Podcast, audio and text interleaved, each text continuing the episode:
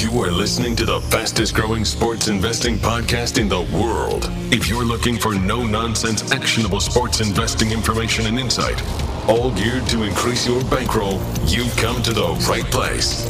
And now, the wait is over. Direct from the real Mr. This is the ACL Pod featuring Captain Wags. I give you A C L.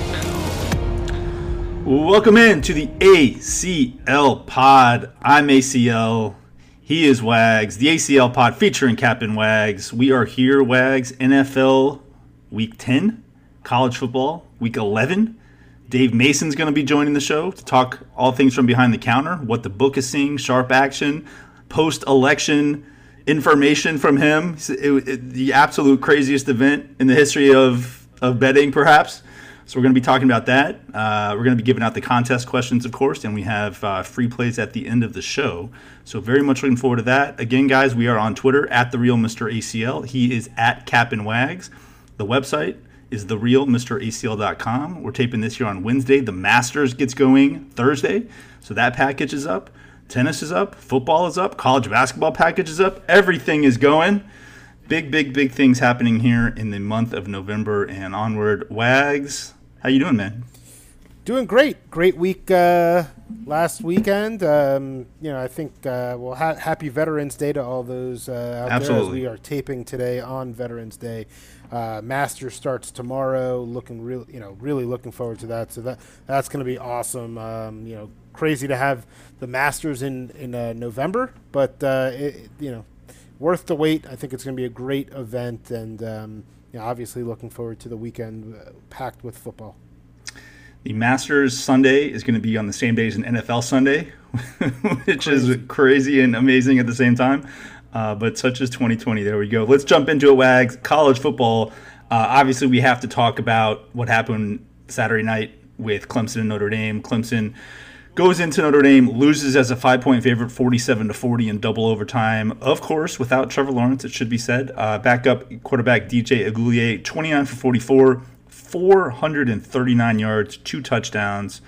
Um, a lot to, to kind of dissect here. We'll, we'll start it off with just the you know national title implications here, ACC implications here. Um, th- let's just say that Clemson wins out and Notre Dame wins out, right? They are likely to they they would in that case meet in the ACC title game, and and just for you know argument's sake here, say Clemson wins. Is there any chance if that happens that they don't make it as a one loss ACC champion? I don't think so. I think Clemson, if they win out, beat Notre Dame, um, everybody's healthy, Lawrence is back, uh, they're going to get in. I think we talked a little bit on the pod last week, basically saying, look, you know, w- without Lawrence, they are also missing um, a few guys on defense, which I actually think was a, a bigger um, issue for them last, uh, or the, you know, this past Saturday. Um, you know, I, I, think they definitely get in, and just want to, you know, a couple of uh, notes on that game. To me, you know, finally, right, a, a big time prime time game that was close. I feel like the last 20, 30 games on prime time that were hugely hyped have been blowouts. So it was really nice to be uh, sitting in the fourth quarter uh, with, with some action in the game going on. So that that was great. Um, yeah, I think I was most impressed with Notre Dame's tackling. There were quite a few times that Etienne was, uh, you know, found a hole and he and he was about to break, and and a linebacker, you know, was able to trip him up or, or you know put a hit on him, um, you know, before a potential big play. So a, a lot of saving tackles there, and um, there were there was really no huge plays for Clemson. Now, uh, like I said, just echoing what I just mentioned, you know, I think there was the bigger issue for me when watching the game was Clemson's defense. I think they were missing three or four guys. Lawrence obviously being out, but um, DJ Uiagalelei was really impressive. I mean, look, this guy. He's going to be a good one. He is going to be very good. Look, yeah. Clemson gets the top recruiting class for like the last five or six years. Um, you know, and before that, top five, top ten. Uh, but recently, obviously, as they've been winning, they've been getting the top and the best and the cream of the crop. And this guy, I'm telling you, I mentioned it last week, was is a top 20 quarterback in the last, or maybe top 15 quarterback uh, recruit in the last 15 or 20 years. I mean, he's that good. So yeah. you know, we're talking about you know all the top guys that have come out. This guy is right up there with them. He's a freshman, stepping up in a big game, putting up 440 yards, two touchdowns. Um, so obviously, Clemson has a lot to um, look forward to, uh, but they have a lot to kind of look forward to uh, this year um, as Lawrence comes back, as they get their guys back on defense, as they will win out and they will, um, you know, play Notre Dame, in my opinion, in the ACC title game for a rematch. Uh, you're going to see Clemson, um, if they do win and get past Notre Dame again, or not again this time around, the second time around, uh, they will be in the Final Four.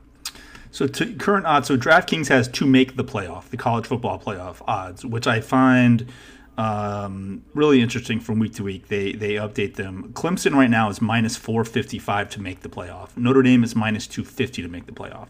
So then if you move over to ACC conference odds to win the conference, Clemson minus 500, uh, Notre Dame plus 300. So, look, if Notre Dame wins the ACC at plus 300, um, you you know obviously rather take that than uh, than some of the other odds here. So it's interesting because Notre Dame has to play North Carolina still on their schedule. Everyone's just kind of assuming it's going to be Clemson Notre Dame in the ACC title game if if you know, whatever happens there happens. But that's not a guarantee that Notre Dame's going to beat North Carolina. Um, Clemson, I, I, agree with you. They play Florida State, Pittsburgh, at Virginia Tech, which could be tricky, but by then you would assume that Trevor Lawrence is going to be back as well. So looking at the national title odds, Alabama is now the favorite at plus 125. A lot of that had to do with now because of what happened to uh, Georgia. So the you know toughest competition in the SEC is now the Florida Gators for them. Ohio State sitting there right at plus 250. That's a nice number there for a team that's almost certainly going to make the Final Four. Clemson's down to plus 350. Um, if Clemson wins out, I totally agree with you. They will get in. So if you're sitting there with a Clemson plus 350 ticket and Ohio State plus 250 ticket, there's a lot worse tickets there. But man, Clemson, I have to assume that if Trevor Lawrence was playing in this game, they were almost certainly going to win versus Notre Dame. So assuming he comes back, everything's fine. Uh, having a Clemson plus 350 ticket not that awful. And, and look, they were like plus 175 prior to, to the uh, Notre Dame game. And as you said, Wags, if they went out, they're almost certainly going to make the Final Four there. So exactly. not a ton has changed for me there from a numbers perspective. Yeah, I, you know, uh, look, Notre Dame had to play a very, you know, near perfect game to beat Clemson. Right. Um, and, and, Clemson didn't play that well. They played okay. Um, uh, but Notre Dame, you know, look, cr- definitely give credit where it's due. They played a great game. Um, they looked impressive. They looked good, uh, and they won the game. But you know, Vegas, myself, you know, many others out there also are believers in Clemson still. Right? They they still have kind of um, you know first off their squ- schedule they're going to win out they're going to get to the ACC championship now not only does Notre Dame have UNC um, but they're also playing, I believe, uh, this week at Boston College. And, and you know, you, you, might say things happen, but things, things happen. Letdown. Thirteen point happen. favorites lose all the time. Right. Yep. You know, yep. letdown games happen, um, especially after a huge win like that. You know, you're, you're celebrating. You're over. You know, you're, you're reading the news clippings, uh, as ACL likes to say often, um, about themselves. And and guess what? You know, BC sitting there, kind of salivating at a chance. This is their Super Bowl now, right? We're we're gonna go play the you know this top team that just beat knocked off number one, and now they're sitting in the top f- three and all this stuff. So um, yeah, I you know I would not overlook Boston College this week. Shout out to Liberty Wags, a team that you were hyping. You have been hyping. They they are seven and zero. Oh. We're not obviously talking about them to win the national title. Just as an aside here, they go into Virginia Tech, seventeen point dogs went outright, man. Shout out to all the Liberty people out there. That's right, Liberty Flames. Yeah. Ranked. Hugh Freeze. Look, this guy. Um, he'll, he'll, be gone within six months. Yeah. Oh, so. I, I, mean, I have notes here. Look, I've talked about it for like the last three, four, five weeks. That Liberty, Fl- the Liberty Flames are legit. Hugh Freeze is legit. They continue to impress. They have a pretty solid quarterback. Um, there was no reason that they should have been 15 to 17 point dogs. Why they weren't on my card last week, apologies, but hopefully um, the podcast kind of gave you incentive to go out and take Liberty. Um, I actually thought that the line was too high, um, which is why I left it off the card, meaning. Um, I thought they Something were basically enticing people to take Yep. Liberty. Yep. Um, I was wrong. Um, I, I should have had it on the card, um, but it is what it is. Look, you you don't bet it, you don't lose. Um, sadly, you don't bet it, you don't win. Uh, but I'm not surprised. Uh, Hugh Freeze, like uh, you know, like you just said, will be gone next year um, for one of the Big Five. Uh, Probably back in the SEC coaching somewhere. game. Yeah, yeah, exactly. Probably back in the SEC, if not maybe Big Ten or uh, who knows? Yeah, Big Twelve maybe. The Liberty Flames this week, guys, they're playing Western Carolina at home. They're minus 32 and a half if you are so inclined and interested in that. Wags, I wanted to talk about Cincinnati and BYU, two teams that we have talked about at length on this podcast. Cincinnati was 200 to 1 a couple weeks ago. They are now 80 to 1 to win the national title. BYU absolutely demolishes Boise at Boise. They are down to 80 to 1 to win the national title as well. So they have the same odds. However, if you then click on the next tab over to make the college football playoff, Cincinnati is plus 325 if you look above in the B's, BYU is nine to one. So national champion, they're both eighty to one. However, to make the college football playoff, which you have to do, last I checked, to win the national title, BYU is nine to one. Cincinnati's plus three twenty five. Therefore, if you're interested in BYU, uh, take a look at that because what they're basically telling you is BYU essentially has almost no path to make the Final Four. Whereas Cincinnati, yes, things have to happen as we've discussed.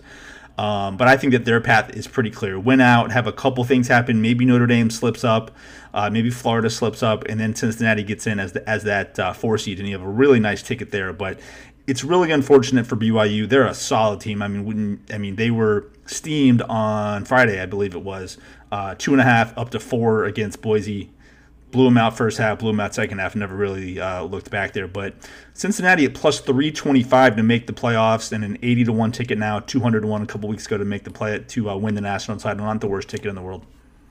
Yeah, no, I think both of these teams are really good. I would love to see them play uh, to get into that fourth spot. Um, Have eight teams. yeah, exactly. I look. The you know, about to do it. NFL's about to open that up, uh, which is a, you know an interesting conversation because I don't know the answer about um, bets that you said you know team would or would not Yeah, make the playoffs. So They're figuring it out. The, the the answer is some books have already talked about it. Some would void, you know, to make or to miss the playoff bets Mm. because it, it, it's quite frankly not fair to them, which I totally understand. If they add a playoff team in the middle of the year, Exactly. uh, some would keep action, some would um, void them, which I think would probably be within their their rights to, since the main, you know, f- the the point of the bet was changed halfway through. Absolutely. So, um, but yeah, uh, again, Cincinnati's been uh, you know just continues to win, big blowout win against um, who they play Memphis this week or Houston. Um, Memphis, Tennessee. And, yep, exactly. And, and BYU, I mean, that was an impressive win on uh, Friday night. They uh, blew out Boise State on the road. Um, you know, Boise State had three points through the third quarter. I mean, they scored you know two late touchdowns. Um, but BYU wins on the road 51-17. They are really good. Um, to be honest, I think BYU is better than Cincinnati. Um, but you know, completely understand uh, the rankings and how that how that works, and, and why Vegas has the numbers that they, that they do right now. The Florida Gators want to touch on them. A team you they played Georgia this past weekend. They won 44 to 28. They closed plus three. I believe you had Florida on the money line for a nice size play there, which was fantastic. Great call on your end.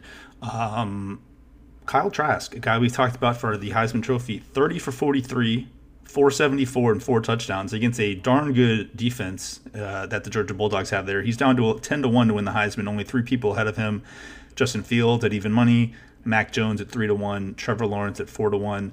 Um, look, I mean, Georgia, they're, essentially out of it in the national title landscape. Never want to say never. Obviously, they could win out, and I guess maybe sneak in there if they beat Alabama um, in the uh, title game there. But effectively, Georgia's out, um, which is the reason you saw this massive shift in the odds. There, Alabama went from around three to one to now the plus one twenty five. I think it is favored to win the national title there. So great call on the Gators there. A, a really really nice showing there. Their defense, I'll say, stepped up somewhat, only giving up twenty eight points, which for them has been pretty good. But uh, that offense, man, is really, really solid. Yeah, their offense is solid. Um, you know, th- the reason I took them first off, Georgia had a lot of guys out on defense, um, three or four guys. But to be honest, the Gators' defense, even though you know early on they were giving up points like crazy, ha- has improved not dramatically, but improved somewhat over time. Um, and I think that it was going to be really tough for Georgia to basically play keep up with Florida, um, and that exact that's exactly what happened. Georgia scored 14 points real quick, right? 14 nothing within the first few minutes, and then scored a touchdown in the second, a touchdown in the third, and that was it. Um, Florida was able to kind of keep the, uh, you know, the pedal to the metal, if you will, and continue to um, push and press. Now, Georgia, second half, completely clamped down uh, defensively. Uh, I think that that second half total finished at 13 total points between both teams. Yep. So seven to six, Georgia yeah, won it. Um, so you know, kudos to Georgia for making adjustments. It was just way too little, too late, and um, you know, Florida just put up a ton of points and a ton of yards in that first half, and, and they couldn't keep up. Um, something that uh, you know of note that you'd mentioned, t- Kyle Trask, I think last week from went from uh, plus 1200 to plus, you know 10 to 1 from 12 to 1 to 10 to 1 uh, for the Heisman. But the biggest flip was uh, Justin Fields was plus 150 now he's even money. Um, and Mac Jones was plus 125 and he went to 3 to 1 um, so that that's something to make note of. Justin Fields now the favorite to win the Heisman. Yep, a lot of that I think had to do with Trevor Lawrence, you know, missing the, the big primetime game. I mean, to win the Heisman, you don't necessarily have to play every game, but it's really important to play those big Saturday night primetime games that everybody's watching. I think I saw the rating somebody tweeted it out. It might have been Brad Powers. It was some, it was some insane rating on that Saturday night Clemson Notre Dame game.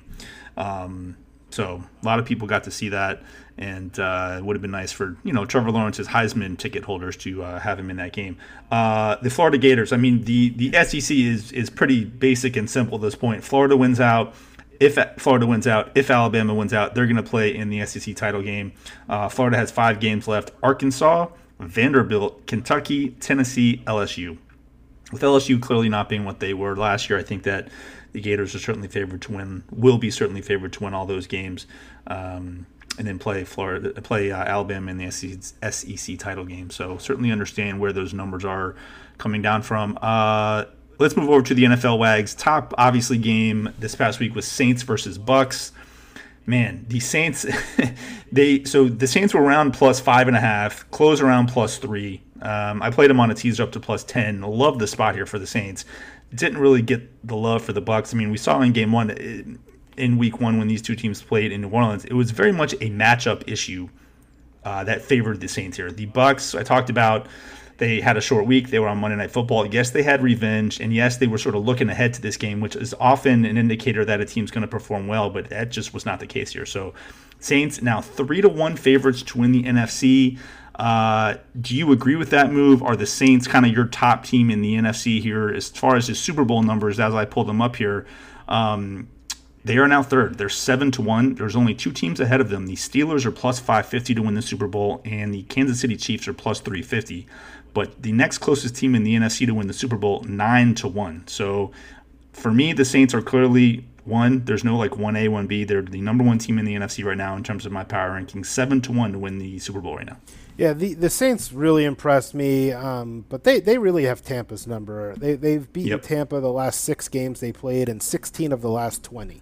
Think about that. They their divisional game, they they won 16 of the last 20 games they played against the Bucks. Now, that's impressive. I mean, there's so much parity in this league, um, and the Saints just own them. So um, yeah, you can make the point that look, the Saints were really good the last few years, and Tampa not so good. But um, even so, the, the Tampa Tampa Bay this year really good. Saints solid. Maybe uh, you know much obviously much more impressive after that huge win. So. Um, uh, do I like the Saints in the NFC? Uh, I do, but again, there's so much parity. Uh, as long as look, I like the Bucks still. I mean, as long as they don't, uh, you know, if the Saints lose early, I think the Bucks ha- have a good defense. I mean, they just got I don't even know. They didn't show up. Um, you know, obviously you could just sort of tell they I don't want to say quit because that's wrong, but it, they just sort of had it was like they got down fourteen nothing, and it was like boom, done. Yep. Oh, totally. You know what I mean? The, Yeah. The air completely, you know, Yeah, deflated, yeah. and um, yeah. But I look, I like those two teams. Who else is up there? The Packers. Um, look, the Packers have impressed me. I, I'll, I'll admit, you know, I'll admit when I'm I was wrong before the season. I did not think the Packers were going to be that good. I still am undecided if they're like that good. You know, are they going to be able to contend? Um, but look, you know, they're they're a solid team. Um, you know, but the, I guess the Saints, I have to have them. Um, you know, slightly ahead of everybody else, especially after what they did last week. Uh, now Michael Thomas is back, and um, Oh, he played. Oh, yeah, he played. he did play. Oh, Uh, nice. he did play. Congratulations. Thanks, Michael Thomas. Their their schedule, I will say, aside from that they obviously play the Chiefs down in Week 15, but I mean, look, they get the Niners, they get Atlanta, they get Denver, they get Atlanta, they get Philly, they get Minnesota and Carolina. Not exactly murderers row there. So uh, the Saints are in prime position to get that one seed, and again, the one seed gets the bye in the NFL this year. So that's a that was a huge win for them against Tampa Bay uh, to have the you know two and zero tiebreaker versus the Bucks should they need it later in the year. So um, I can certainly understand a lot of the love for the Saints there. Wanted to talk to you, Wags, about the Monday night game, a barn burner. It actually was a really really good game if you kind of take the uh, names off the helmets. Patriots versus the Jets. Adam Gase, the, the gift that keeps on giving. Um, it was actually great for me. I wound up uh, middling the game. Took the Patriots uh, them in the teaser, and then came back with the Jets plus ten at uh, at kick. However, the last play of the game, it's tied. The Patriots are going down to kick the field goal. There's eight seconds left. This is just the it showcased everything you need to know about coaches and good coaches versus bad coaches. The Jets, they're sitting there. There's like I believe 8 seconds left. The Patriots are I don't know 20 30 yards away from field goal range. And they just back up, back up, back up, let Cam Newton throw the ball down 25 yards. The guy goes down, kick the game winning field goal, boom, over. If you're the Jets and you're Adam Gase, all you have to do is hold all the receivers at the line of scrimmage, let the clock run out. You get a five yard holding penalty. And then the Patriots have one untimed down where they have to throw a Hail Mary. Instead, he, he doesn't understand this basic concept. And he just tells his guys to play prevent defense. They're backing up, backing up. Let the Patriots get whatever they want. And what do you know what happens? So if it's Bill Belichick, if it's kind of these, you know, new age coaches, Mike Vrabel, McVay would have figured it out too. But to me, that was everything you want to know about why Adam Gase shouldn't be coaching in this league. And my, and my guess is that they're keeping him so they keep losing games to get Trevor Lawrence, which is fine. But that to me, I'm sitting there looking at the TV. I'm like, why is he not? Has he not figured this out? And lo and behold, the announcers, of course, had no clue. Uh, and the next day on Twitter, people who know these these things were talking about it as well. But man, the Jets absolutely find ways, much like the Chargers, to just blow games. I have one note that I made under this, um, you know, topic with the Jets, and it Adam Gase is the woat. He is the worst. I Ugh. continue to hate him, hate on him. He's terrible. Jets, count your blessings. You will have the number one pick, and you, um, yeah, congratulations. You have the worst coach in the NFL. Good teams win, great teams cover, though. That is true, and uh, Right. you know it was a great middle by you. Uh, you had mentioned that um, last week, I believe, on the pod, uh, with you know potentially this middle. So uh, really solid call. Um, and yeah, you know Jets Jets get the cover, Patriots get the win, and um, you know maybe a little bit of confidence going into this week. Uh, Patriots have uh, the Baltimore Ravens, so that's going to Yeah, be an good game there. Yep. Uh, Baltimore minus seven, minus seven and a half at New England, depending on where you look. Yeah, Wags, I was on the Jets last week, and I was on the Cowboys last week. So both, Both both got to the window. Hey, good teams win, great teams cover, guys. Great, great, great calls. Uh, Great I mean, yeah, that, great that. Dallas was, you know, kind of a, a, a layup. Um, you know, everybody high on Pittsburgh, super low on Dallas, and um, you know, Garrett Gilbert. Hold your nose, plays. Put them in. Hold your nose while you're doing it. Don't don't think about it. Yep. Just take the points and leave. Totally. Um, before we bring in Dave Mason, want to just talk about the Miami Dolphins. Tua continues to impress. I mean, look, he, 20 for 28 at Arizona. They close as around plus four dogs. They get the outright win. 20 of 28 for 248 yards, two touchdowns, 35 yards rushing. He had five yards per rush attempt. Uh, the Dolphins are down to plus 125 to make the playoffs. They're six to one to win the AFC East, which I don't think is the worst bet in the world. Uh, the Bills are a minus one thousand favorite, which I get. They beat the Dolphins heads up already. I understand.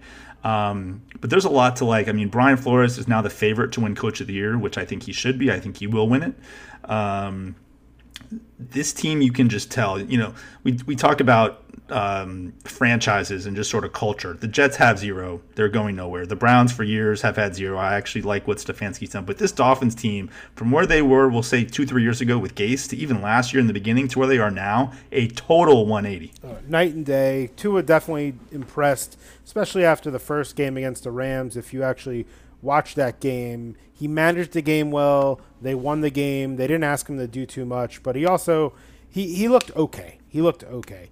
Um, last week, you know, the the Sunday against uh, Arizona, big primetime game. Um, who would have thought Miami and Arizona would be that primetime slot 425 um, game, game of the week? Uh, but it was a great game. Tua looked very good. He looked comfortable in the pocket. He was making throws. Um, you know, he, he looked very good, and, and the Dolphins continue to kind of win as this undervalued team. Um, and all the credit has to go to Coach Flo, Coach Flores. He's he's done a great job there um, in Miami, and um, yeah, uh, g- good for them. They're on their way up, and uh, you know I didn't think it would happen this quickly. Um, to be honest, I, I uh, but the Dolphins are, are five and three. They are indeed. You know, a lot of people have often complained about the way the NFL schedules games. They put like ten games at the 1 p.m. Eastern hour, and then they put you know sometimes like two or three games in the 4:30 hour. Well, this week they're kind of trying something new. I'll just give them credit for hearing people. There are only five one o'clock games this Sunday. There are six four o'clock games this Sunday. So we'll see. It'll be an interesting, weird thing to have at you know 1 p.m. Eastern, 10 a.m. Pacific, only five games going on. I've so, been saying it for years now. I don't think. Yeah. I think the you know, it doesn't have to be instead of eight and three. You know, going to five and six is a little extreme, but you know, maybe it was six and five. Um, look, I, I, I love it. I think there's going to be you know much more, uh, you know, much more to watch uh, during the later afternoon on Sunday when nobody has anything to do, and if you have three games and they all kind of are blowouts or not that interest, interesting, then um, you know at least now you have something else to watch. It also makes. I mean, I know we don't want to uh, go too deep on fantasy stuff, but you know it makes things like that more interesting and more fun. So uh, yeah, there's some conspiracy, maybe not so much conspiracy, but there's some people out there that think a lot of that had to do with the Masters being the Sunday as well. They didn't. They wanted to maybe move it around a little bit for that. So hey, Sunday should be amazing. One of the better sports Sundays of all time, quite frankly, uh, here in November. So all right, Wags, I want to bring in Dave Mason from Bet Online again. We're going to talk to him about you know where things are from behind the counter, sharp action, how the book's done. Uh, it's always good to just hear the insight from the other side of the counter. It uh, definitely can help. So he's going to talk about that post-election stuff, just how that uh, all got graded out and all that. So uh, we're going to hear from Dave Mason now. And I want to welcome into the show the one and only Dave Mason from Bet Online. Of course, you can follow Dave on Twitter at Dave Mason BOL, one of the absolute best Twitter follows out there. We had Dave on a couple weeks ago, about a week before the election, to talk all things election betting, odds, movement, individual states, all that. So, Dave, want to jump right into that before we touch upon football. As far as election betting at BOL, you know, overall, how was the action? How was the overall handle there for you guys? No, it, it was it was insane. I knew I knew it was going to be huge. I knew this is going to be just one of those kind of Conor McGregor, Floyd Mayweather kind of events, kind of one-off events that are just you know that we love so much. Um, because you know you, every year you know you're going to do well big on the Super Bowl and March Madness, Kentucky Derby and all, but it's these one-off events that really make make make it special, you know. That so the action was just insane. I mean, we did twice as much action on this on this um, election than we did the last two Super Bowls. That wow, is- wait, wait, is- twice as much on this Yep. election than the last no, two Super Bowls. no, Bowls. no, I mean, I mean, twi- I mean, as much action as the last two Super Bowls. Okay, so- okay. Yeah, so so about twice as much as a regular Super Bowl. Sorry right. about that. Wow, Yeah, that's so- that's still eh, unbelievable. Oh, it's insane. I mean, I would have lost a huge bet on that if you if you asked me. Yeah. Set odds on, you know, I, I didn't think we'd overtake a Super Bowl. I knew we were going to take o- over other big events, um, but I, I didn't think we would overtake a Super Bowl. That's just unheard of. The Super Bowl is a Super Bowl. You know, that's the always thing. You talk about, oh, it's a Super Bowl. It's the biggest bet event. You know, it's this is our Super Bowl. This is this team's Super Bowl, et cetera, et cetera. But no, man, it's it's a 2020 election. It, it was insane how much. I, I mean, just all the big bets too. Just the volume. I mean, I've never seen so many five-figure and even six six figures come in on anything ever. Not even not even close. So, you know, you add up all that volume, and and it makes for makes for the biggest bet uh, event in the history of Bet Online. Now we are taping this um, about four days after the networks called it on Saturday for Joe Biden, but obviously the Trump team is going to court disputing some of the Right. results, et cetera. So, in terms of grading, how does that affect you guys? Not you know the the overall election winner, Biden or Trump, and then the individual states, the ones obviously that haven't been called yet. I know you you can't grade, but some of the other ones, you know, the Californias, the Oklahomas, Right. those I assume those have been paid out. Yeah, the no-brainer states have been paid out. Obviously, the, the, the states that are still in white on the map, um, I believe there's four or five of them still. Yep. They haven't been paid out. But also a couple of the other states that Trump is, you know, you hear whispers that Trump might, you know, um, uh, um, you know, dispute, Try- we shall say. Dispute, exactly. There, thank you very much. big, big word for me. Uh, dispute. Uh, we, we've left them no action. I mean, not no action, but we've left them pending as well. Um, we there's just so much damn money on this thing. We really have to be make 100% sure because you know it, it's this this isn't some halftime Super Bowl prop that you know there's a gray area. You know, I, I've used the analogy before, like you know the uh, who who does the MVP thank first? And you know, you have God and family and this and that and the other thing. And he makes some kind of gray area comment. Right. You know, the Lord was looking down on me, and like people, that's it, grade it. and the other people are like, no, that's not a thank. You know, and you're like, oh shit. You know, and Right. then you just. All right, just grade it. What the hell? Grade grade two winners, whatever. You know, we can't do that here. There's just too much money on the line. We get we have to wait.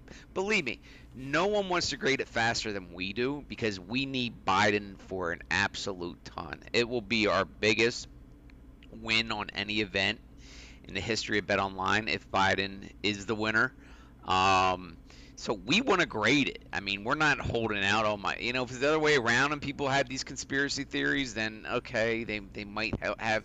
You know, if we were holding out, paying out Trump bets because we would get our, our our tails handed to us if Tru- Trump wins. Okay, maybe we can have that argument. It wouldn't be true, but we can have that argument. Um, but we want to grade this faster than anybody. We don't make any money holding on to these bets. You know, Right. we want to grade the Trump losers, which would be a big win for us, and also get Biden winners their money. Because what happens then? They start betting on football and all this other stuff, and, and not keeping them um, active for one day. You're trying to keep them active for the rest of the season. So the sooner they get their money, the better. The better chance we have them keeping them active throughout the football season. So, you know, no one wants us graded faster than we do. But that being said, we have to wait. I mean, even if there's a one percent chance it's overturned, if we graded Biden winner today, and let's say there's a one percent chance that this gets overturned, and I don't know what it is. I don't know what the chance is. I- Is it less than one? A little bit more than one? It depends who you talk to. Some people are convinced it's going to get overturned, but even if there's a one percent chance it gets overturned, and that one percent hits, and we already paid out Biden guys, and now these Trump guys want their dang money in three weeks, a month, whenever that is. That, that, what do we do? You know, you can't not pay them, and we can't we can't pay out two winners on this. That that's absurd. So, um, the, at the end of the day, you know, the end of the day, you have to wait till it's official. These recounts come in, and if these legal proceedings hold any water, we might be grading it in a few days, a few hours, doubtful, or it might be January 20th when one of them has the Bible, uh, you know, eh, out from the monument, and the other, you know, who, who the hell knows? Makes total sense. So it sounds like I mean, I th- if I if if memory serves, when we spoke a few weeks ago, going into it, about five or six days going into it, you guys were pretty. I think you were in the black in terms of, of both guys, meaning you were going to do all right regardless. So you're saying that a ton of it sounds like Yeah. Trump money came in late. Yeah, I mean, like the last week or so, yeah, it, it was it was it was crazy. Um, it started to come in right around that time um, when we had that podcast because now you, now it rings a bell. Like I kind of looked that after we did that podcast, you know, I kind of looked that day, the next day, I think, and I was like, oh my god.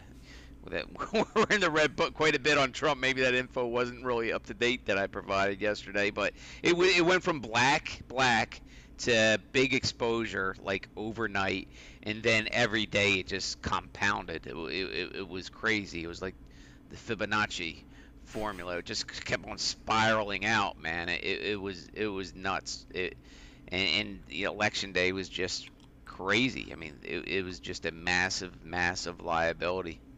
All the late MAGA money, maybe.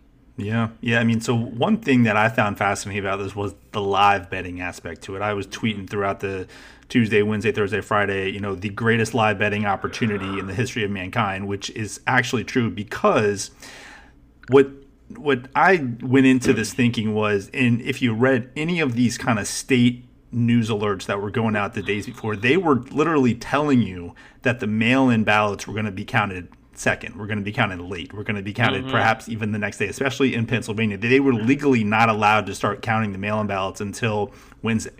So just based on that information, knowing that the mail-in ballots Right. were heavily tilted toward the Democrats, it was fully expected that Trump was going to get out ahead in some of the early vote count, right? But in my mind, the markets, the live betting markets, were simply not accounting for this at all. No, you I mean, weren't. Right? Donald Trump got up to like as high, I believe, minus 800, minus 900 in in some places. Um, and I think what was happening was people were getting the mindset, oh my gosh, this is 2016 all Yep. over again, right? Biden was favored going in, just like Hillary was. The F- Florida uh, went down. Trump was ahead in Georgia, ahead in North Yep. Carolina, and then boom, this money just started flowing in, and then boom, all the mail-in stuff, all that came in late after midnight, just as the states told told you that it was legally going to, uh, and then by about five or six a.m. on Wednesday, Biden was around a minus two hundred favored. No, you- you're spot on. Um, there, there, a lot of what you said is tr- everything you said is true. Um, you know, it, there was that was a big part of it. Um, the Florida thing, you know, that that was that first big state that the networks are watching, right? That's that Florida, and that's such a key state. And um, it's like, okay, he's winning that. He's getting the Latino vote, all right. And then, uh, you know, some of those those those key states up north, the, the Wisconsin, Michigan, Minnesota, they're like, oh my God, he's winning there. And there was like, yeah, there was a lot of deja vu to it. You know, uh, I there I think there was definitely overreaction by us and our competitors. Um, and I think a lot of it had to do with deja vu and that huge red number we all shared on Trump. So there was outstanding value on Biden. I saw some very sharp people on Twitter saying it. and sure enough, you know, and that had a big part to do with it. What you said, it was exactly why Trump got down the early lead was was because they're doing all the in-person voting first, and then then the uh, ballot vote, the uh, the uh, mail-ins, and and you got you got to think too. I mean, you know, this, we trade this once every four years. Right. You know, we're not. We're, we're not by any you know it's not like an NFL game where we we know our we can put these numbers blindfolded and drunk and and we're gonna do okay. You know it's it's we're out of our little we're out of our comfort zone a little bit here on, on the election. So it, it's that that deja vu thing does come to into play you know. You're you're not gonna get that kind of pan I I don't want to use the word panic but um over adjusting. I don't know on something like an NFL game. You know, we're going to respect our sharp action. We're going to respect our models and, uh, and our and our charts and all that stuff, and and you know maybe tweak the odds a little bit here and there to, based on the public. But at the end of the day, w- we have faith in our number. Now, politics. You know, it doesn't happen. You know, 16 times every weekend throughout the fall and early winter. This is once every four years. So there, there was a little bit of a, a deja vu, paranoia thing, just to put it over the top. Like, holy hell, this is happening again. you know, we got this red number on Trump how are we going to manage this? So, you know, our guys caught on pretty quick, though. You know, we had uh, our sharpest guy was trading the day of, and, and he's sharper than hell. And um, we didn't go as high as some books, but we went high. And you got to that. That's another thing. You, you know, you have to stay. You have to stay with the market too, to a certain extent. You right. Know, you can't. We can't stick to our guns and say, "Oh no, no, no, Biden's minus 300." When every other book on face the earth has him at minus, uh, Trump at minus seven. You just can't do that. You you just can't. You got to stay somewhat with the market.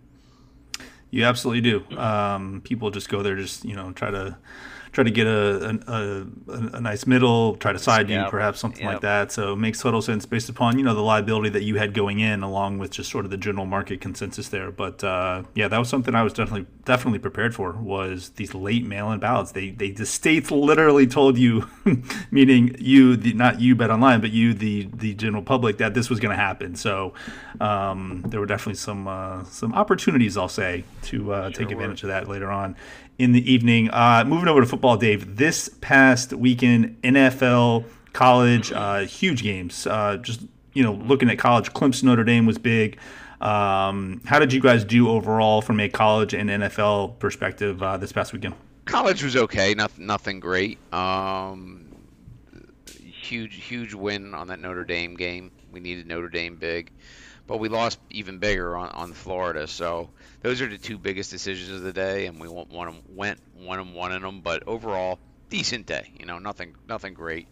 NFL on the other hand, I mean that that was that that, that was a great great great Sunday. I mean that was just not as good as the previous Sundays. I mean, we, you know, the NFL season started out as with a grind, man. You know, like I, week two was the worst loss in the in the history of the company, and there was just you know a couple other losses there, and just small wins, and it, it was a real grind. But we we've done real well, no complaints the last two weekends. Um, so we did great on Sunday. Uh, who did we win on? The Bills was massive. Jaguars, Cowboys, Dolphins lost on uh, the Packers Thursday night.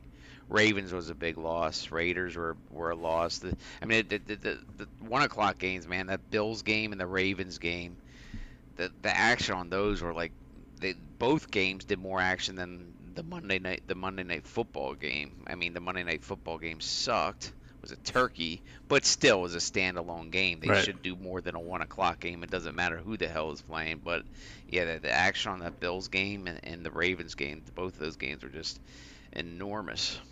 I imagine that Steelers Cowboys game, Steelers closed yep. around minus 14. I imagine if the Cowboys had been able to pull that one out, it would have crushed a ton of parlay, you know, money yep. line parlay, bridge jumpers, right? Absolutely, you, you, got that right. And there was there's a couple games like that. We were we were rooting for the uh, for the Jets there Monday Night Football to pull it out to, to do the same. Adam Gase just couldn't get it done for you guys. His his great coaching skills were not able to get the job done. nope. Uh, wanted to touch upon we're we're taping this midweek, uh, a couple days here before the Masters goes Thursday. Can't wait for the Masters. My favorite event of the entire year. So many opportunities, just because, because there's so many more props, there's so many more matchups, there's so many more bets that pre- that present opportunities for the better. Where are you guys going into the tournament on Thursday from a liability perspective here?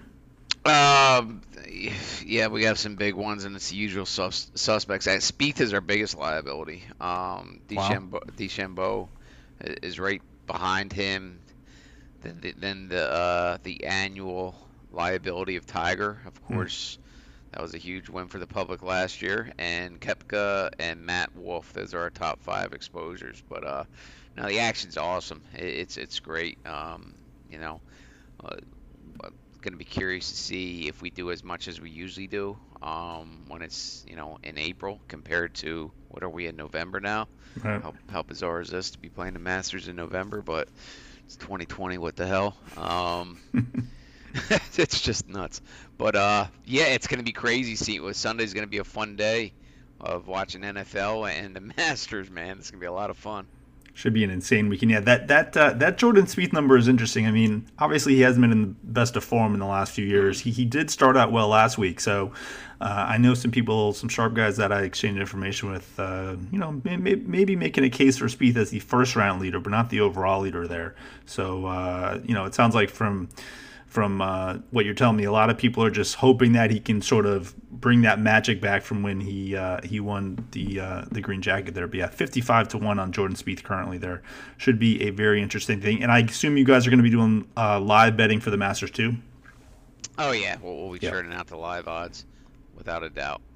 Good, good.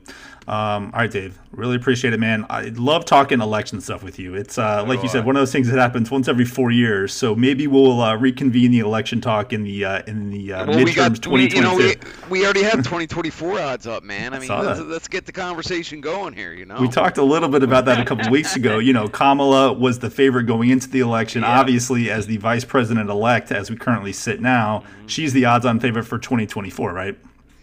She sure is. Uh, she's right there. She's the favorite. I think she's five to one now. I just put yeah five to one. Yeah. You have Pence and Nikki Haley at eight to one. And who do you think our big, biggest exposure is for 2024? I'm gonna say Donald Trump Sr. You sure got it. just far. a guess. Out of MAGA money, baby. Pile back. I need him to concede, concede so we can just do it again in four years. I really, I don't care. I don't want to get involved in the controversy. I just want him to concede so we can run it back in four years from now. He is currently, and when I say Donald Trump Sr., he usually doesn't go by that name. We'll, right. we'll call him President Trump currently. President Trump to win the 2024 election is 25 to 1. Yeah, so I mean that number adds up quick. I, think, I, I imagine. I think it's I think it's good value actually. I mean, I can't know, disagree. You know, you know, damn well he's going to run again. Yeah, you do. You know damn well he's going to run again. All right hey, if, if you can get somebody who's you know in the top one or two or three people in 2024 at 25 to one, I mean, I don't care who it is; those are pretty pretty good odds. So Absolutely. now, if he somehow re- reverses the decision, somehow wins this election in 2020 unless they change the law, he obviously can't run again in, in 2024. So that would well, sort of be free yeah, money for you guys. yeah, I mean, we keep him on there because you never know. It's Trump, man. Yeah, I mean, he could change the, law. Know, who the hell knows what happens? But it wouldn't be 25 to one anymore. He dropped down to right. 75 to one or something. Absolutely, good stuff, Dave. Uh, what kind of promos and all that does uh, Bet Online have going on right now for for the folks? Yep, uh, all sorts of good promos, deposit promos. If first time crypto user, you can get a 100% bonus with um, promo code BOL, or no, what is it? Crypto 100, sorry about that. And uh, they get 35% reload bonuses too for crypto. If you're not into crypto, uh, 50% welcome bonus, BOL 1000. Also, for the Masters, we have a $10,000 contest this weekend. It's kind of a props predictor contest, so uh, free to enter. Just got to bet 25 bucks on the Masters to qualify for the 10 grand. Awesome, good stuff, Dave. Really appreciate you coming on. Thanks so much. Thanks for having me. And we are back awesome stuff from Dave Mason. Always love having him on. Appreciate his time. I mean, just amazing stuff in terms of the volume that he was talking about from the election. And I, I do find it funny. you know, everyone's just, when are you going to grade it? When are you going to grade it? And I totally understand where he's coming from in terms of the, if they grade it and somehow something, you know, something happens, uh, that would be a problem for them just based on the amount of money there. So I, I get them wanting to wait a you know a week or two just until things are fully official. States start certifying things, the electoral college meets and actually votes. So makes a ton of sense there from uh, of from course. Dave's perspective. I mean, and the, the look, you, you got to wait because think about it. They had more action by far than any Super Bowl. Right? Yeah, unbelievable. So, I mean, imagine having to pay out on everything if they were, you know, if they paid out on Biden now or for all those Biden tickets or whatever tickets, and then they and then they go back, and even if it's a like he said, I think like a one percent chance. You know, some people he said, "quote Some people are convinced that it's going to get overturned." So if that's the case, you got to hold off because you don't want to have to have that much liability and have to pay out. Um, you know, maybe to to everything. So you know, kind of hold on. Um, you know, if you if you're waiting for for the for them to grade it and pay it out, it's going to happen soon enough. Um, so, yeah, and like he said, I mean, they want you you being the better to have the money in your account so you can go bet. It does them no good to just hold your money. Uh, if they're eventually going to have to pay it out anyway, so they prefer you have it and then go bet football or something, or go to the casino or whatever. I mean, they it's not like they're they're sort of bogart, bogarting and just sort of holding people's money there. So I, I fully understand where he's coming from. Um, Wags wanted to look at two games here. First of all, in college, the Miami Virginia Tech game, very interesting here. The number nine ranked Miami Hurricanes travel to Blacksburg, take on the four and three Virginia Tech Hokies. Virginia Tech currently a two point favorite Total is 67. The total has seen some sharp over money so far earlier in the week from the opener of 65. A very interesting line, I'll say. I mean, Virginia Tech comes in, we talked about it, a huge, embarrassing home loss to Liberty as 17 point favorites. Miami, they have an extra day here off last week's Friday night game, 44 to 41 win at NC State. So back to back road games here. They did fail to cover that as a 10 point favorite, though. So, you know, look, if it, I, we talked about it, it's probably going to be Notre Dame Clemson. But should something happen with either of those teams up at the top, I mean, if either of these two teams, Miami or Tech, want some semblance of hope in terms of getting to the ACC title game, obviously they have to win this game. The loser's effectively out. So uh, Miami's five and one in conference. Virginia Tech is four and two in conference. So both teams looking up, obviously at Notre Dame and and uh, Clemson to win the ACC right now. Miami's twenty to one. Virginia Tech is fifty to one. So cer- certainly an interesting line here to say the least here. Yeah, no, definitely an interesting line. Look, Miami's look great. There's there's no doubt about it. Last week, national TV Friday night at NC State, um, they were down, or you know, down a little bit. They came back. Um, D'Eriq King has been the source of their success, and and they've had a few receivers step up. Um, you know, they were missing uh, one of their big tight ends, and, and Will Mallory is, is kind of stepped up, but you know particularly Harley on the outside number three, he, he's he's done a tremendous job for them in the slot. Um, uh, defensively, though, that that's going to be their biggest issue. They they they have really good a really good defensive line, but but beyond that, their linebackers are, are mediocre at best. It's not the you know the old school Miami linebackers that you're used to and they have a couple of big names on the outside, DJ Ivey and Al Blades Jr. Um, but honestly, they're, they're both really not that good, frankly. So, um, you know, teams can have success through the air, um, and, and, you know, th- this game is going to be interesting because I, I think a lot of people, a lot of the public, you know, might think this Virginia Tech's loss to Liberty last week is an embarrassment you know, I argue this loss is no different than Virginia Tech losing to Wake Forest by seven or UNC by 11. Um, you know, it's really not a terrible loss. I mean, they got. Uh, I've been talking about Liberty for the last several weeks, as we talked about it earlier on the pod. Um, you know, I, I, think they're a little bit be- better than they are, you know, at four and three.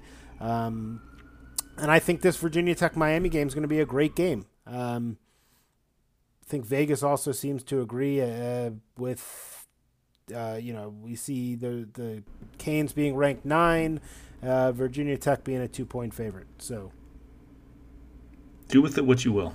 Exactly. Think of it what you will. No, I mean, yeah, it, you see it all the time. Look, yeah. you know, there there are games out there um, where where the lines are, you know, maybe seem skewed. Why is it that way? It happens all the time. It, eh, you know, Vegas basically sets the lines for sharps. Uh, public get in on it. Um, you know, most of the time they lose, whatever it may be. But there's plenty of times that the sharps lose also. So, um, you know, you, you, we'll see what happens. Uh, I guess on Saturday. Uh, I think it's a 12 o'clock game, so about yep. 3:30, 4 o'clock Eastern time. We'll, we'll see what happens in this one. Yeah, should be a good one. 12 Eastern. I mean, obviously, if you're Virginia Tech, I think you'd rather have this as a night game. Not sure how many fans, I haven't checked yet, they're going to be allowing in the stadium at this point. But uh, yeah, weather should be good. It says sunny, high of around 60 degrees, so it shouldn't be too cold for Miami there. But um, yeah, should be a good one. I mean, both teams can definitely score the ball. Miami, 34 points a game, good for 37th in the country. Virginia Tech averaging 37 points a game, good for 24th in the country. So cannot wait for this one.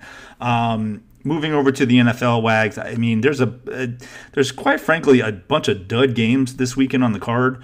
Um, in terms of just team matchups, right? Great betting opportunities, but in terms of just good on good, not a ton of that. Seahawks Rams though is one that definitely caught my eye. I mean, huge game here in the NFC West. Rams come in five and three. They're around a one point home favorite, hosting the six and two Seahawks. The total's 55. Seahawks on their second straight road game, of course, off last week's embarrassing loss to Buffalo as three point favorites. They travel back across the country versus the Rams team, who's off a bye. Uh, they lost their last game at Miami, so they had to travel back as well. But they did have the uh, the uh, extra week with with the um, with the bye there, as I mentioned. Huge games in the standings here. If Seattle can win, they'll have a two game lead over the Rams and potentially over Arizona. We'll see what Arizona does with their game against the Bills. But you know something has to give here. I mean, Seattle comes in the number one scoring offense in the NFL, 34.3 points per game versus a Rams de- scoring defense, which is second in the league, just allowing 19 points a game. Um, I will say this in terms of just situational handicapping, a pretty good spot here for the Rams between the bye week, off the loss to Miami, back to back road games for Seattle, and matchup wise, it's a decent spot, especially given Sean giving Sean McVay two weeks to prepare uh, against a. I'll just be nice, a horrendous horrendous Seattle secondary here. So, I mean, a lot of this is going to come down to Jared Goff protecting the ball, nothing new there. But, I mean, the Rams, they've turned the ball over eight times since week four of this season, tied for eighth most in the league. Seattle, for as bad as their defense has been in the secondary, uh, in terms of allowing points, they've actually forced seven turnovers since week four, which is tied for 10th. So, between McVay and sort of the game plan that you would assume is going to be a very good one against a weak Seattle secondary. A lot of this is going to come down to just Jared Goff protecting the ball here. Yeah, no, absolutely. Uh, I'll, I'll, get into it a little bit more. Uh, hint, hint. After we uh, maybe discuss a little bit, um, a little bit about the Monday Night Football contest. I like that, man. That that's what they call a tease in the business. That's right. There we go. Good job.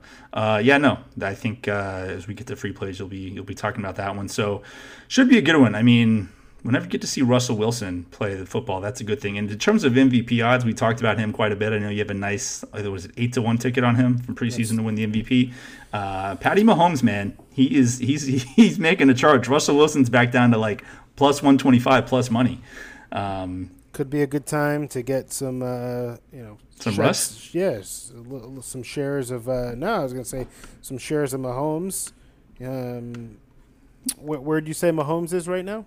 Mahomes to win the MVP is plus two hundred. Russell Wilson is plus one twenty five. Aaron Rodgers plus three fifty. And you know who's fourth on the list at twenty two to one, which is basically they're saying it's a three person race. Josh Allen, twenty two to one. Wow.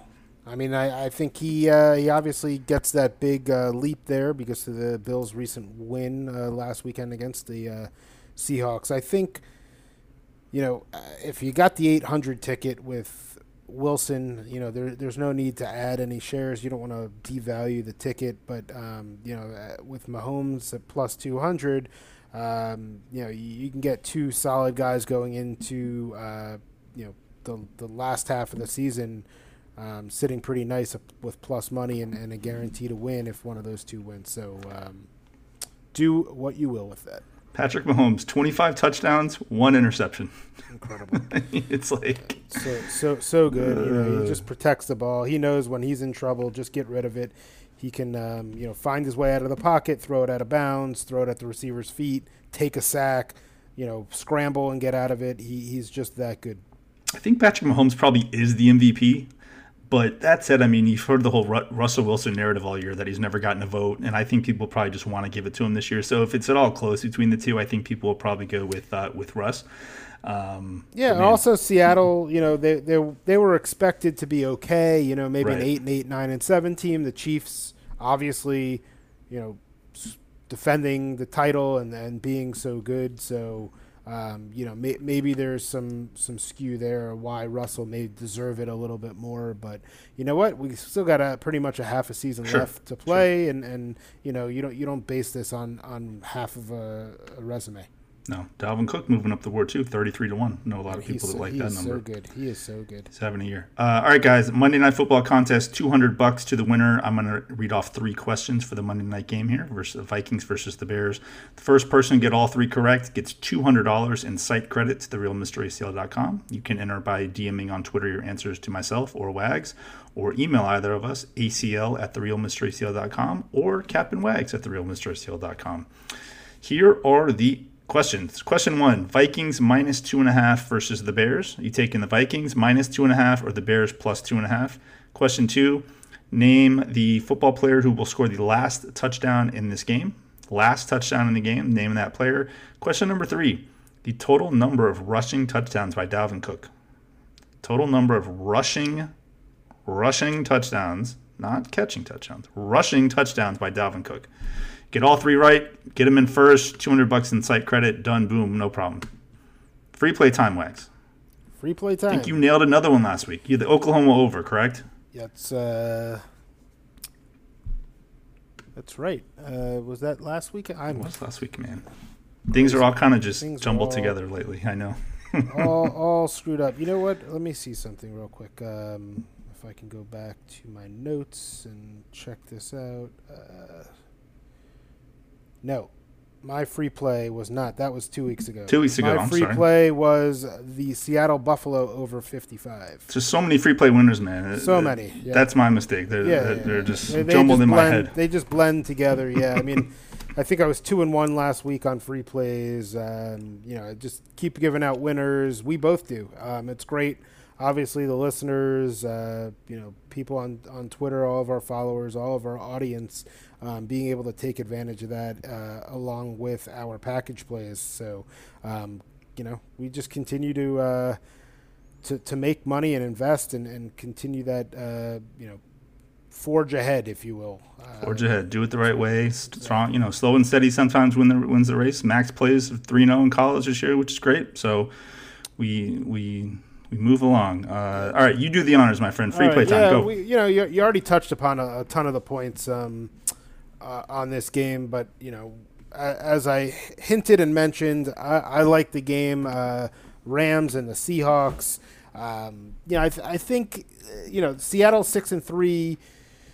Uh, Ram or sorry, six and two. Rams are five and three. The Rams at home, coming off a bye, off a loss. Uh, McVay having plenty of time to kind of prep for a divisional opponent in Seattle, who who just comes off a loss on the road, East Coast, coming back west. Lots of travel, and um, I, I just think you know to be honest, I actually have the Rams graded a little bit ahead of Seattle, even though the records are, are different. Um, you know, my, my biggest question mark this year was the Rams, and in general, how is their offensive line going to do? Um, they, they weren't playing so well last year. Uh, they, they've definitely improved and have been playing much better, giving Goff a little bit more time. And also, also McVay has kind of taken off some pressure from the offensive line and created much more, uh, you know, kind of quicker pass plays for Goff to get the ball out of his hands quicker, let his playmakers make some plays, and they've been doing just that. So, um, you know, that's why I like the Rams minus one. Uh, that is my free play this week. Rams minus one at home against Seattle. Love it. Love it. Some Sean McVay in pocket. Never a bad thing off a bye, especially. Um, my free play, guys, I'm sticking in the NFL as well. Broncos and the Las Vegas Raiders. I'm going over 51. Uh, look, I mean, this Denver defense has continued to decline week after week. They're give, they've given up 34, 30, and 43 points in their last three games. I see no sign of that trend not continuing this week versus a Raiders offense that really is starting to look like a top 10 unit here. Uh, I played the over last week in their game versus the Chargers. Derek Carr looking more and more comfortable throwing the ball downfield, especially on early downs, finally, uh, which is extremely important. On the other side of the ball, Denver's offense has been pretty sneakily high paced. Uh, they are throwing the ball on offense 57% of the time, tied for eighth highest in the league. The Raiders have allowed 7.4 yards per attempt this season as well, which is tied for eighth worst.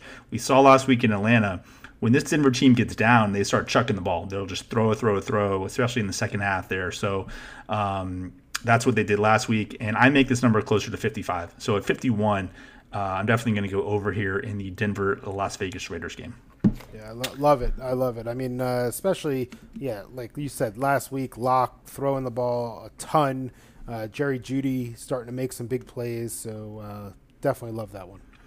Good stuff. All right, Wags. Again, the website is realmracl.com. Masters is going on there. Should be an amazing sports weekend, guys. So definitely check us out there. And uh, of course, we're always available on Twitter. If you have questions, our DMs are open. Ask away. We uh, we certainly like the interaction and any of the questions you guys have. So, uh, anything else, Wags, before we get out of here? That's it for me. Enjoy the Masters. Enjoy college and pro football this weekend. Going to be a huge lineup. So um, schedule your weekend accordingly. Indeed. Very good. Very good, smart words there. All right, guys. For Wags, I am ACL. Good luck on all your plays, and we'll talk to you same time next week.